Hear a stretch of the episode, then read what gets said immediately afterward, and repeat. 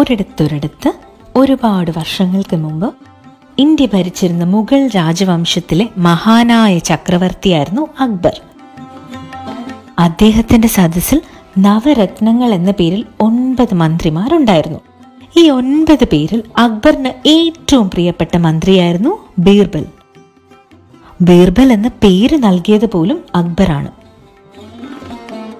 ഒരു ദിവസം അക്ബറിന്റെ സദസ്സിലോട്ട് ഒരു വൃദ്ധൻ സങ്കടത്തോടെ വന്നു.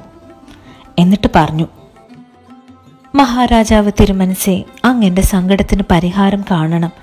എനിക്കൊരാവശ്യത്തിനായി അയൽ ഗ്രാമത്തിൽ പോകേണ്ടതായി വന്നു. കുറച്ചു ദിവസം വീട്ടിൽ നിന്നും മാറി നിൽക്കുന്നത് കൊണ്ട് എന്റെ കയ്യിലുണ്ടായിരുന്ന സമ്പാദ്യം ഞാൻ എന്റെ കൂട്ടുകാരനെ ഏൽപ്പിച്ചു. പക്ഷേ ഞാൻ തിരികെ വന്നിട്ട് ചോദിച്ചപ്പോൾ അവൻ എനിക്കത് തരുന്നില്ല. ഞാനൊന്നും കൊടുത്തിട്ടില്ല എന്നാണ് പറയുന്നത്. എനിക്ക് ആകെയുള്ള സമ്പാദ്യമാണ് അങ്ങ് എനിക്കത് തിരികെ വാങ്ങിത്തരണം. ഇത് കേട്ട് അക്ബർ ചക്രവർത്തിക്ക് സങ്കടവും ദേഷ്യവും വന്നു. ഉടൻ തന്നെ ആ സുഹൃത്തിനെ തന്റെ മുന്നിലെത്തിക്കാൻ അദ്ദേഹം ആജ്ഞാപിച്ചു. ആ സുഹൃത്ത് വന്നു. പക്ഷേ വൃദ്ധൻ ഒന്നും തന്നെ ഏൽപ്പിച്ചിട്ടില്ല എന്ന് അയാൾ ആവർത്തിച്ചു പറഞ്ഞു. അക്ബർ ആകെ ആശയക്കുഴപ്പത്തിലായി. അങ്ങനെ ഈ പ്രശ്നത്തിനൊരു പരിഹാരം കാണാനായി ബീർബലിനെ ക്ഷണിച്ചു. ബീർബൽ കുറച്ചു നേരം ചിന്തിച്ചതിന് ശേഷം ആ വൃദ്ധനോട് ചോദിച്ചു നിങ്ങൾ എവിടെ വെച്ചാണ് പണം കൊടുത്തത്? കാട്ടുപാതയിലെ ഒരു പുളിമരത്തിന്റെ മുന്നിൽ വെച്ച്? ഉടനെ ബീർബൽ പറഞ്ഞു ആഹാ ശരി. അപ്പൊ നമുക്ക് ആ പുളിമരത്തെ സാക്ഷി പറയാൻ വിളിക്കാം. അത് അതെ എന്ന് പറഞ്ഞാൽ നിങ്ങൾക്ക് ആ പണം തിരിച്ചു കിട്ടും. വൃദ്ധനാകെ അമ്പരുന്നു. എന്നാലും ബീർബൽ പറഞ്ഞതുകൊണ്ട് മരത്തെ വിളിക്കാനായി പുറപ്പെട്ടു. കുറേ മണിക്കൂറുകൾ കഴിഞ്ഞു. പക്ഷെ വൃദ്ധൻ തിരികെ വന്നില്ല.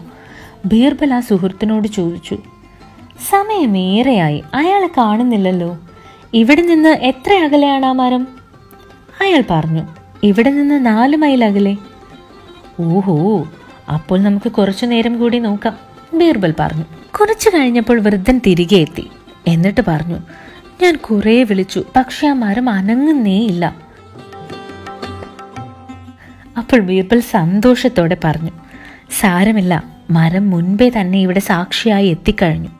എന്നിട്ട് ആ സുഹൃത്തിനോട് പറഞ്ഞു ഇയാൾ ആ പണം വാങ്ങിയില്ലായിരുന്നെങ്കിൽ ആ മരം എവിടെയാണ് എന്ന് എങ്ങനെ പറയാൻ കഴിയുമായിരുന്നു?